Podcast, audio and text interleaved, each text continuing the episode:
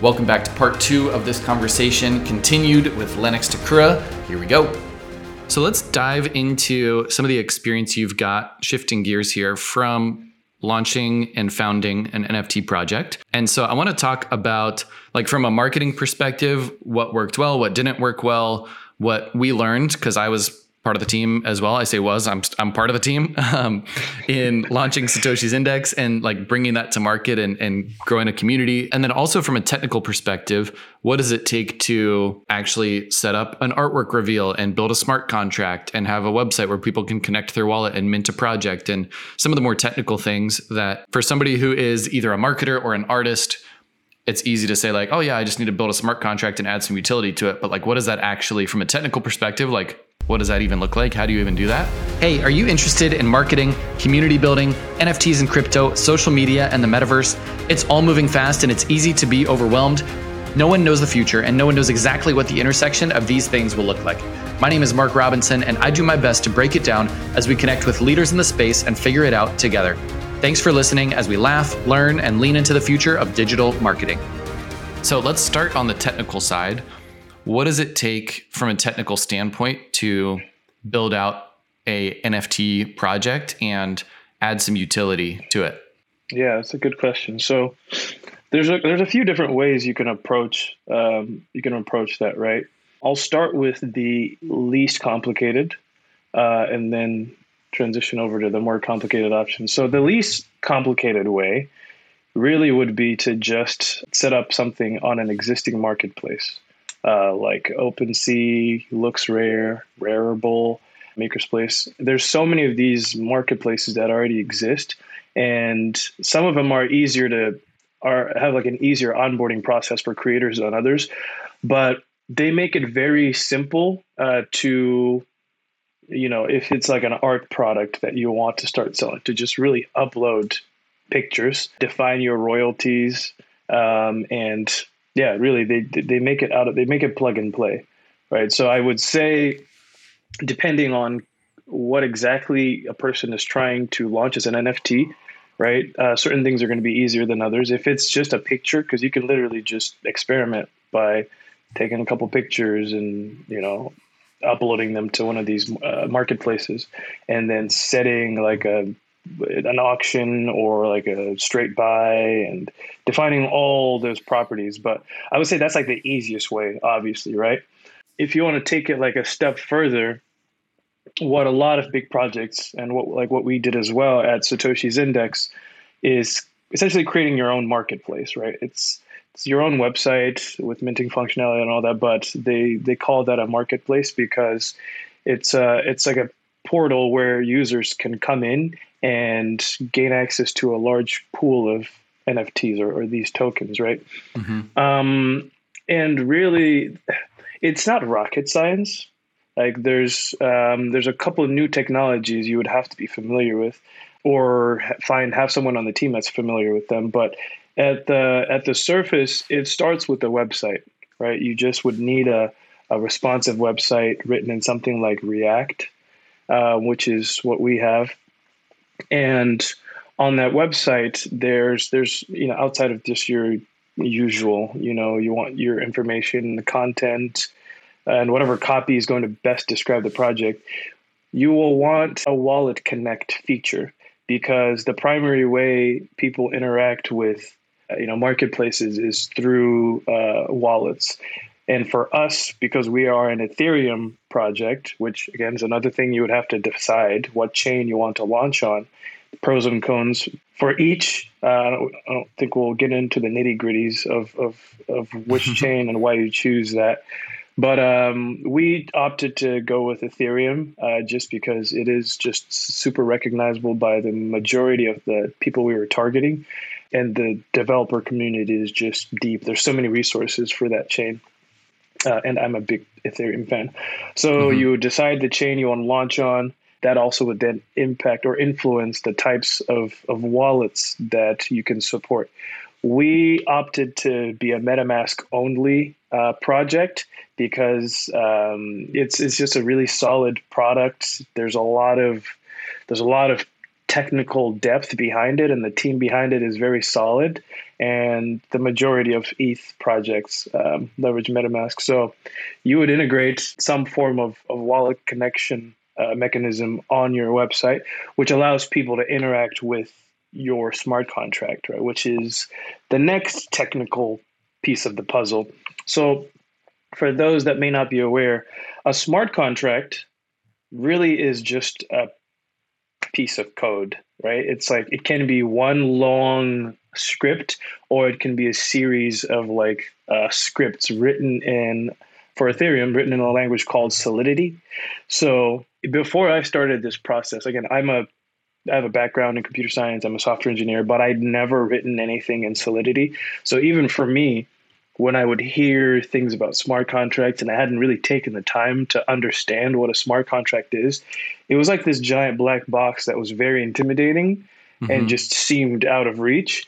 But when you actually start to get curious and Google what is a smart contract, Google examples of smart contracts, you realize it is just it's just code in, in language that's not even that complicated to read or write. Um, so that is the that is the next piece, and that piece I would say it's it's important because the smart contract is essentially where you define all the mechanics of of your of your of your offering, right? Of your token, the price. You point to you you essentially point the code to where your art lives and where the metadata is, which is the next piece I'll talk about, as well as like the auction me- mechanism. Are you if you're doing like um, a Dutch auction, for example, where it starts at a certain price and then the price decreases over a set period of time, all that kind of stuff would be defined in your smart contract. If mm-hmm. you're doing a whitelist where a certain set of like wallet addresses gain access to the contract before anyone else, that would be put in there. You know, so like you, re- the smart contract is really the meat and potatoes of your of your project. So you want to make sure that one is like written well, either by a really good, solid developer or company, or if you're well versed in Solidity. Um, yeah, it's like the, the really most important piece, and we can talk about that more later if you like. But um, after that. Um, and on that, just to press pause real quick, I think there are some, and I don't know if you if you're familiar, and I'm not like super familiar with this, but I think there are some that exist today where it's more like it doesn't require somebody to know code where you can kind of point and click and build a basic version yeah. of some of this stuff right? Like you don't have to be yeah. like that you said it's not that intimidating. I am not a computer engineer don't have a background in writing any kind of code right? And so it does it still would be intimidating for me if i was going to go write a smart contract. Um, but there are also some like more attainable ways to do it that are probably easier to do but also you're probably more limited because it's more cookie cutter um, where you can create a basic smart contract with like drag and drop almost like a wix website kind of a thing where you can just you don't need code to build this website you can just plug in pieces does that exist it does. It does. So I'm not paid by these people, uh, but I'm going to drop some alpha for anyone listening that is interested in going down this rabbit hole. There's a company called Third Web. Uh, so T H I R D and then web. If you just Google Third Web NFT, uh, they'll pop up. They have done an amazing job. Like like they're it's, it's top notch. They've done an amazing job of creating it's as close to a plug and play solution as you can get for launching NFTs. So mm. it essentially does what you just described, where it allows you to write a smart contract and do all these things without actually writing a single line of code. Um, I would say there's a little bit of a technical barrier to entry because you actually have to understand the core components of how all these pieces of the puzzle come together. But um, yeah, definitely take a look at them. Cool. Because they they're they're doing an awesome job, and um, I haven't spent much time on uh, this project's uh, site, but there's another one called Manifold. Um, mm-hmm. They're they're like behind a lot of uh, what a lot of I think it's like a developer toolkit or something like that. But I know they also come in there and uh, substantially reduce the amount of time it takes to uh, launch contracts onto a blockchain and things like that. So those are two that I would suggest people research if they're interested in going down this path themselves and are just curious and would like to learn um, but how to do it themselves. Yeah, awesome. I don't know what I cut you off from to ask that question, but um, oh yeah, we were talking about the technology. So the next piece really is just the the actual art, right? That one is subjective. It kind of just depends on what kind of project you're doing. Obviously, we've seen a lot of generative art projects where you know uh, you essentially have a script, usually in Python or something, and uh, a, some base la- some base layers of art and basically multiple layers of art that you point to the script and the script randomly stitches those things together right? So it's that one's pretty straightforward. I think that's super played out and um, that's gonna eh, we're gonna see like an end to generative art collections soon because it's just been it's been so overdone. But that's the last component right? Where you have to kind of figure out what kind of art you want and that lives on a storage server somewhere and that storage server again all of this is uh, is pointed to by your smart contract but in a nutshell i mean those are the pieces that um, right. that really go into making an nft it's not rocket science yeah cool i think that was a good that was a good thorough breakdown on a more technical side of things so that's definitely helpful so looking at from a marketing standpoint curious to hear your perspective. And you're not a marketer by trade, right? But having launched a project, you definitely were super involved in all things marketing and community building and that whole aspect, like super involved in everything. So curious from your perspective, um, what do you what do you feel was the most effective in bringing an NFT project to market? What did not work, and what worked well? quickly tell you what did not work. yeah. I mean, it's I don't think anyone can claim to really have a bulletproof playbook yet. There are people with playbooks, sure, mm-hmm. and um, I think we're kind of writing that story as we uh, go along. When I say we, I mean the collective community.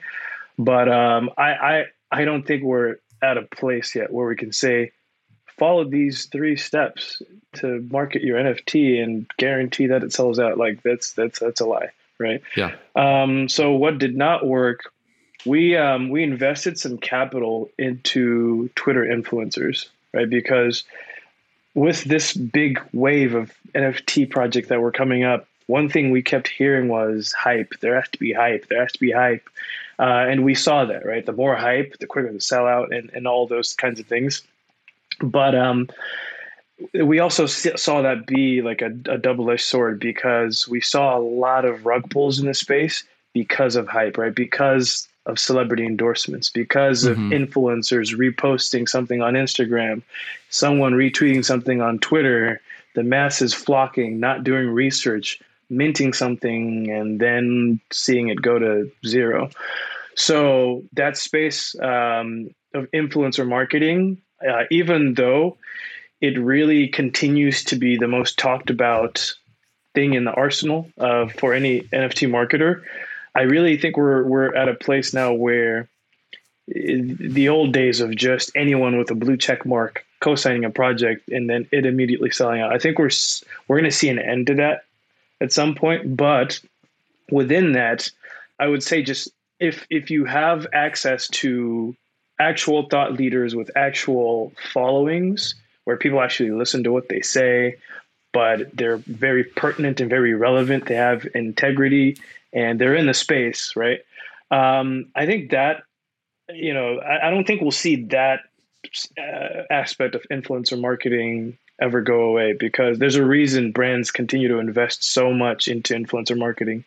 Uh, but I, I, would say just having relevant influencers uh, who actually have a true community of people that listen but then people with integrity, people that aren't sellouts who would just do anything for the money, mm-hmm. I think that will always be successful. But there's no reason, you know, a crypto or uh, some yield token thing should be having Paris Hilton or some model reposting their NFT on Instagram, right? That should already just be red flags.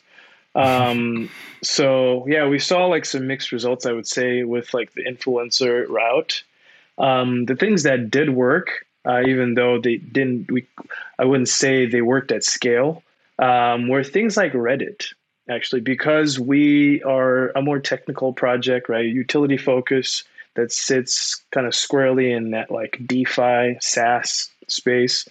Um, a lot of the people we wanted to reach, they they live on Reddit, right? So we uh, put out a lot of uh, thought leadership pieces on uh, some some of the more popular cryptocurrency Reddit subthreads, and um, we saw a good amount of traction. Uh, we saw a good peop- amount of people coming through uh, from that, and from a marketing standpoint, that is I don't get I don't think it gets any more targeted because when someone reads through an entire article where you've explained what you're doing and you have a call to action uh, which is come into come and join our community and they follow through you've already established so many like relational ties with them right? They're like a little bit more emotionally invested in whatever it is you're doing right? So i think more organic uh, more organic methods like that where you're delivering value first and then making your ask. Um, I think that in any form of marketing, I, I, think that will always kind of stand out as opposed to just like shilling and shoving things in people's faces. So, yeah. Yeah, 100%. Just to chime in on a couple of those things. So, when it comes to influencers, I think the people who have a relevant and bought in community that can actually add value in the same space, right? Somebody that knows their stuff about crypto and is looked at and respected as a thought leader in this space. They're an influencer, but their endorsement on something is extremely valuable and is great marketing. But that's also much harder to get than somebody where it's like, hey, if you send me an ETH, I'll promote your project, right? And they don't care what the project is or who the company is. If you're going to send them some money, then they'll do it, right? And so low barrier to entry, but the effectiveness is way down versus somebody where there's a high barrier to entry because if I have a lot of respect and influence in the community, I'm not just going to take on any and every project. You can offer me 100 ETH. And if I don't believe in the project, if it's not a good project, I'm not going to attach my name on it because that's a blemish on my record moving forward. And I lose trust with my community. And that's what you've built up. Right. And so I think the right people are very selective on projects that they'll endorse. And so that's where building relationships with the right people, it comes down to relationship because if there's no relationship and there's not a quality project behind it, then marketing doesn't really matter in the first place, right? Like probably shouldn't be marketing it. Um, but then influencers that are sometimes you can get some like some eyeballs on something from somebody that you just send money to and, and people will look at it, but it's not not super effective. So, um, and then on the the Reddit piece, I think like we saw we saw that work really well, right? And we provided a lot of thought leadership in those articles, in those pieces that taught people, hey, here's and it, it wasn't like a bait and switch thing either, which is what I want to clarify that it wasn't like this whole thing that it turned into just an ad, right? Like it provided a lot of value okay. to your point where it's hey, you can use this tool if you want, and this automates a lot of stuff, or you can do it yourself. Here's exactly the playbook on this strategy that we've found to double the return of Bitcoin if you were to invest in this way. And here's the algorithm, and here's all these learnings. So you're providing a lot of value that somebody could take and duplicate the strategy that you spent hours and invested a lot of money into developing through Satoshi's index. But it's like you didn't shy away from a call to action of, hey, if you want a way to automate this and something that's simpler and kind of like unwrap the box and you've got it, then check out Satoshi's index. If you want to do it on your own, invest the time, energy, resources, and effort to do it yourself here you go. Here's the ready-made solution to go. So, um, yeah, I think it was done good. in a tasteful way, and that was a valuable way to do it. Yeah, and that's a super awesome call out there. Uh, I think anyone who's listening this listening to this, yeah, definitely search for Satoshi's index on Reddit if you're more curious about what that actually looked like. But yeah, that's a great call out in that it wasn't some overly it wasn't like a bait and switch by any means, but it was like a thorough breakdown of how we're doing this and how you can do this yourself. So we did take the risk, right, that someone could go and replicate this themselves. Someone can take the idea. We actually had a few comments in uh, in in some of the articles where someone was like, "This is good inspiration. I'm gonna I'm gonna take this and run with it." You mm-hmm. know, so it's like, all right, cool. Maybe they become the next competitor. You know, that's cool. But um, I think it also helps inspire confidence um, in the community uh, as we're as we're building it out, right? Because people want to know that there's no secrets. Like this, this is there's transparency, and yeah, at the end, if you want to automate this, we've already done this for you. You can do it yourself, but we've already done it for you. Join our community. So I, I don't think that's like it's not overly salesy. Um, right. So and I think just to yeah. to add on to that too, I always default to taking the approach of being generous and open-handed with stuff. When you're putting out content, I think there are there's kind of two trains of thought of like, okay, I'm gonna I learned something. I'm gonna keep this to myself. I don't want other people to know this. I want to hang on to it so that I have this information nobody else has. And then there's another train of thought, which is I'm to just give out all this information freely. And if you want to take it and steal it, then like go for it. It's like if you're a home repair company, you can teach people how to do all this stuff on their own. And then you're giving away all your secrets of how to repair your house, right? But at the same time, if they if somebody starts to do it and they realize how much actually goes into it, who are they going to think of when they need to call somebody? They're going to call you, right?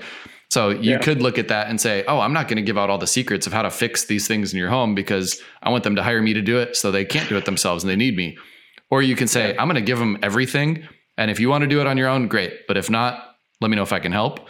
And I think that is a way more effective way to do content marketing and put out information. And I think people appreciate the generosity behind it and like it's not a it's kind of an abundance mindset versus a scarcity mindset right and so giving people access to everything and that's exactly what you know you did with thought leadership and stuff there is like give them the give them the secret sauce and if they don't want to take the investment and do it all themselves then they're going to come to you when they're ready for you know to actually hire somebody to help them automate it and save time and energy and do it right and like just one final thing to summarize all of this on marketing uh, if there's the one thing I can throw out is it's relationships. Just is is everything in this space. Uh, something I learned uh, towards the end of the project, before right before launch, and I wish I'd learned this sooner. Uh, it's uh, it's easy to get sucked into the rabbit hole of just building, especially for a project like ours, which is super focused on utility. Right, our our mantra or our mission was we want to deliver utility starting from day one, right? We want to show people that this is the standard. We want to set a new standard for what it means to be an NFT, right? You mint it and you actually start benefiting on day one, as opposed to some future date where some game is going to come or some, I don't know, some some roadmap, uh, some future utility, right? And we we kind of got sucked into that rabbit hole and we got tunnel vision. Um, and my if there's one thing I would change if I had a time if I could go back, had a time machine, is I would have started investing in relationships, uh, more relationships earlier. Because even though this is Web three, even though a lot of it is on Twitter and, and whatnot, I think uh, there's still a lot of value that can be driven by connecting with people just on a one-to-one basis whether in real life or on twitter right and just building and cultivating relationships so that people know what you're building people know what you're working towards and um, that honestly it, it just re- you can reap so much fruit from from from that and we've already started to see it uh, we started it i probably say i probably think maybe midway through the project but I really should have started that even way before uh, just building and deepening relationships so that supersedes a lot in on the on the marketing side. Yeah, hundred percent agree. I think relationships are the are the foundation for sure. Um, just a, a couple other things that I'll I'll chime in on real quick. I think social media was a big part of it. Being consistent on Twitter, especially, and then we did some on Instagram and TikTok, but Twitter is the the main player. But I think having a presence there definitely drove some traffic to the Discord. It got the word out and it also gives a lot of confidence and credibility to a project. If I'm checking out a project and they don't have a Twitter, that's a red flag, obviously. Like that's where the space lives. And I've seen some projects do things differently. I've got a friend right now that's launching a project and he doesn't have a Discord. He's doing it all like outside of Discord. And then once people buy the project, then he's going to open up like a a holders only Discord for them, which is a unique approach to take. But social media, if, if a company or a project doesn't have a presence at all on social media, then that is, I mean, if I look at a restaurant and they don't have an Instagram, that's a red flag, right? Especially with COVID, that's how I found out if restaurants still existed or not. A lot of them shut down. So I would go on social media to see, okay, is this restaurant still in business, right? And so the same thing with an NFT project. It's like if I check them out on social media and they don't exist or they haven't posted in six months, okay, that doesn't give me a lot of confidence that they're actively investing into their project and believing in it, right? Like that's a way to connect and find out about it. So I think social media was key.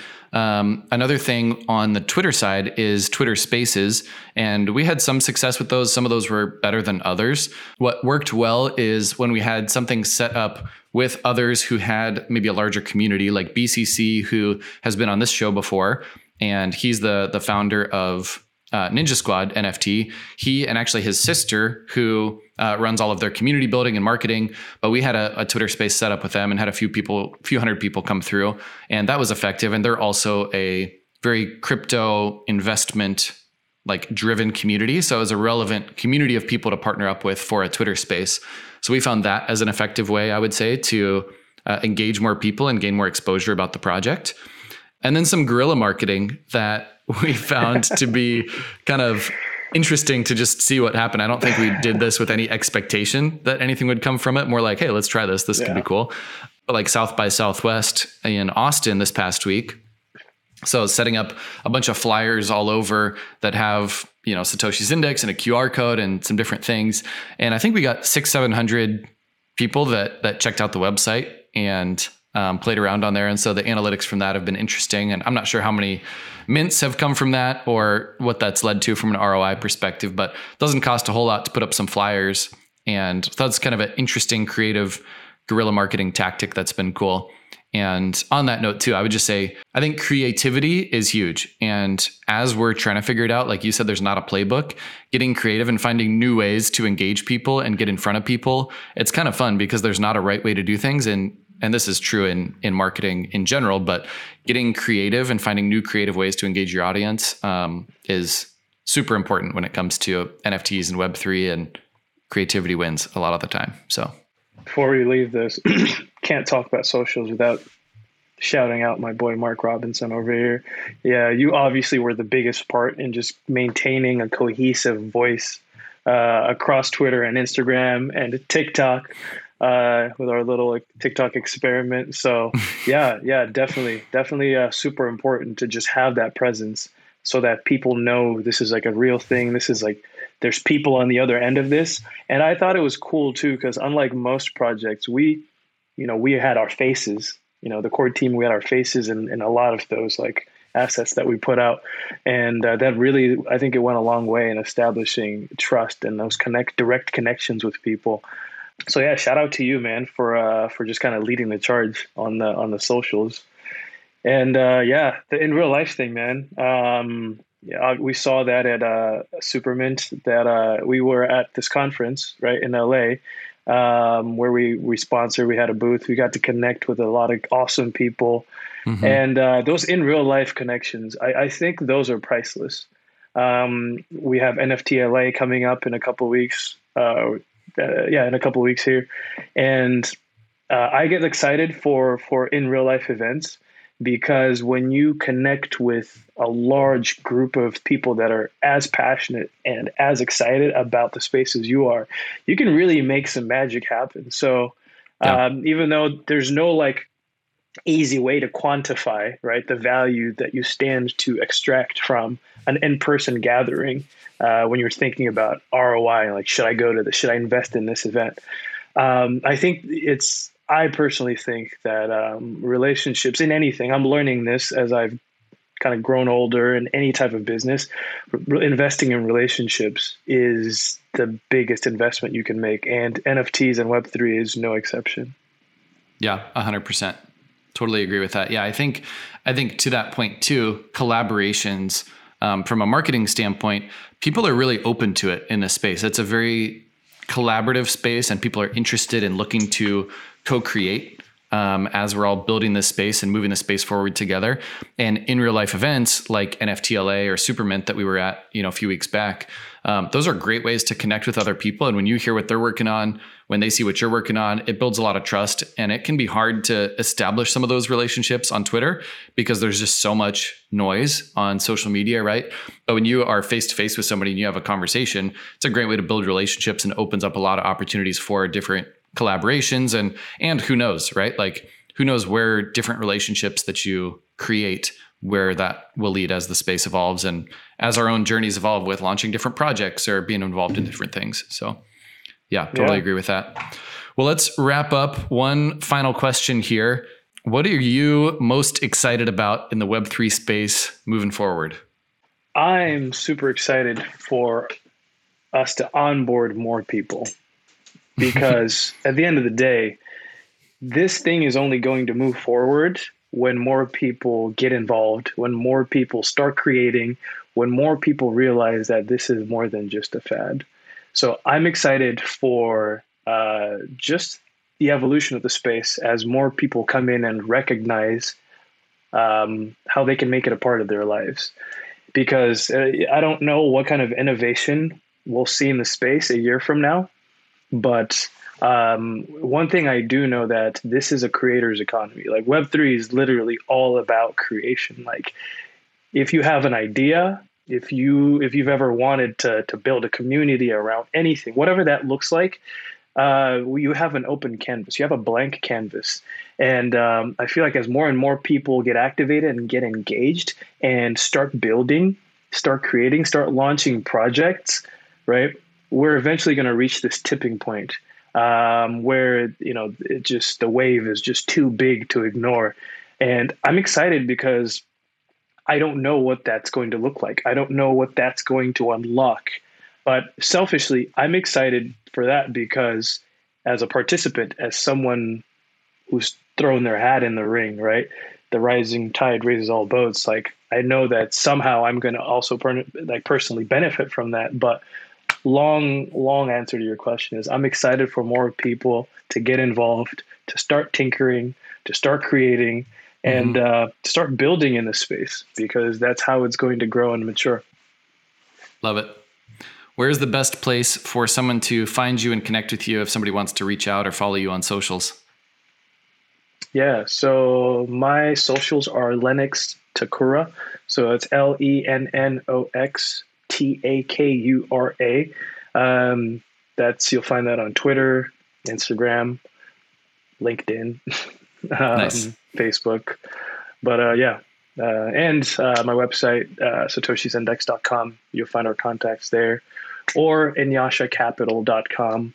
I N Y A S H A, the word capital.com. Somewhere in there, uh, you'll find a way to contact me. awesome. Sounds good.